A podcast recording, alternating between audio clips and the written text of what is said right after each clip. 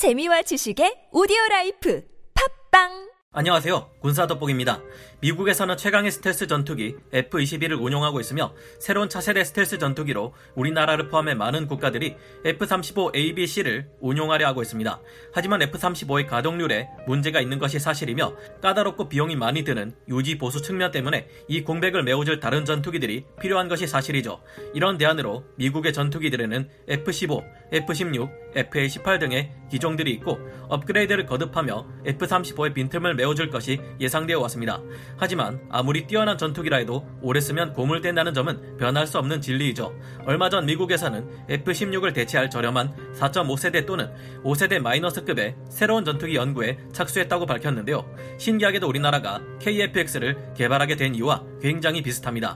즉, 미국에서도 미국판 KF-X가 나오게 된 상황인 것이죠. 인도네시아가 KF-X의 공동 개발에 손을 떼게 될 것이 유력해 보이는 현 상황에서 미국의 이 같은 발표는 KF-X의 앞날에 빛이 되는 걸까요? 독이 되는 걸까요? 우선 미 공군의 발표를 좀 더 자세히 알아보며 생각해 보겠습니다. 전문가는 아니지만 해당 분야의 정보를 조사 정리했습니다. 본의 아니게 틀린 부분이 있을 수 있다는 점 양해해 주시면 감사하겠습니다. 얼마 전인 2월 17일 찰스 큐 브라운 주니어 미 공군 참모총장은 F-16을 대체할 새로운 전투기가 필요하다는 발표를 했는데요. 그는 기자들에게 F-22와 F-35에 필적하는 5세대 전투기 기능, 그리고 차세대 대공 우세 전투기 NGAD와 같은 6세대 기능이 필요하지만 저가의 전투기를 위한 혼합도 필요하다고 밝혔습니다. 현재의 F-35 엔진인 F-135 엔진은 특정 영역에서 더 빨리 고장나는 특성이 있으며 마하 1.1에서 1.2 구간에서는 스텔스 코팅이 손실되는 현상도 발생하죠. 여러 가지 이유로 인해서 F-35의 가동률은 미국 내에서도 평균 55%를 넘는 수준밖에 되지 않는 것이 문제입니다. 찰스 큐 브라운 주니어 미 공군 참모총장은 이에 대한 정비창이나 유지 관리 옵션도 고려하고 있지만 문제를 해결할 가장 단순한 방법은 F-35를 덜 사용하는 것이라고 밝혔는데요. 그는 전 공군 획득 책임자인 윌 로퍼가 이런 목적에 부합하기 위해 더 많은 F-16 전투기를 구매할 수 있는 가능성을 열었다는 점을 인정했지만 그 아이디어를 버렸다고 합니다. 그는 F-16은 개방형 미션 시스템 기능이 부족하고 작전 비행 프로그램 업데이트를 더 드물게 받았다고 말했습니다.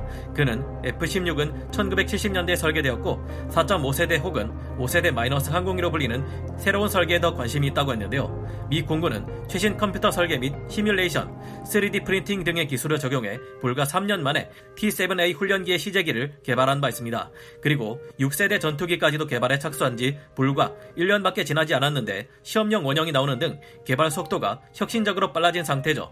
이런 점과 그동안 수많은 4.5세대 전투기를 운영해 왔을 때의 엄청난 경험들을 고려해 봤을 때 미국은 굉장히 짧은 시간 안에 자신들이 필요로 하는 새로운 4.5세대 전투기를 개발하고 운용함은 물론 수출까지 할 수 있게 될 가능성이 높아 보입니다.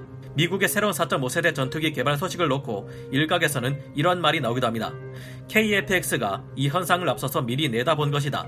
미국의 이런 결정으로 인해 다른 나라들도 저렴하고 새로운 4.5세대 전투기가 필요하다는 생각을 할 것이고 그 대안 중 하나가 KFX의 도입이 될 수 있을 것이다. KFX처럼 5세대 전투기 형상을 가지고 있는 저피탐성 4.5세대의 새로운 전투기가 미국의 새로운 4.5세대 전투기 개발에 참고가 될 수도 있고 미국이 KFX에 살짝 관심만 보여도 KFX의 수출 가능성은 높아질 것이다 하는 의견도 있습니다.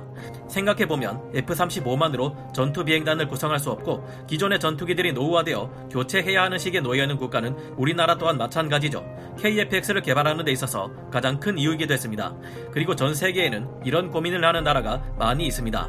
KF-X가 부디 잘 개발되어 수출까지 될 수 있다면 대박이겠지만 반대로 미국의 새로운 4.5세대 전투기 개발 소식 때문에 KF-X의 앞날을 우려하는 의견도 있는데요. 아직 개발되지도 않은 KF-X는 제대로 날기만 해도 대박이다. 수출 면에서 보자면 공동 구매하기로 했던 인도네시아가 빠지면 가격이 올라갈 테고 F-16V, F-15EX, F-A18EF 슈퍼 호넷, 수호이 35, 라팔 등 쟁쟁한 4.5세대 전투기들과의 경쟁도 만만치 않다. 심지어 F-35조차 가격이 점점 더 내려가고 있는 상황이다. 오랜 실전 경력을 가진 이 전투기들과의 수출 경쟁에서 이려면 그만큼 더 저렴해야 하는데 과연 가능할 것인가?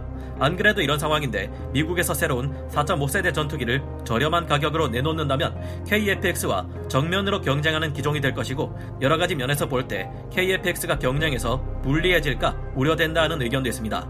그래서 KF-X가 경쟁에서 밀리지 않으려면 아직 미정으로 남아있는 KFX의 블록 3 개발을 블록 2 업그레이드 시기에 함께 병행하고 업그레이드를 조기 달성해야 한다는 주장도 보이는데요.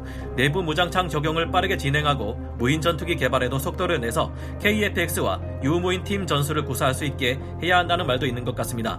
전투기를 수십 년간 만들어왔던 강대국들조차 새로운 전투기를 개발하는 것은 쉽지 않은 일이라는 것을 생각해 봤을 때는 만약 수출에 실패한다고 해도 우리 공군의 노후된 전투기만 성공적으로 교체해도 박수로 쳐줘야 하는 것 아닐까 하는 생각도 드는데요.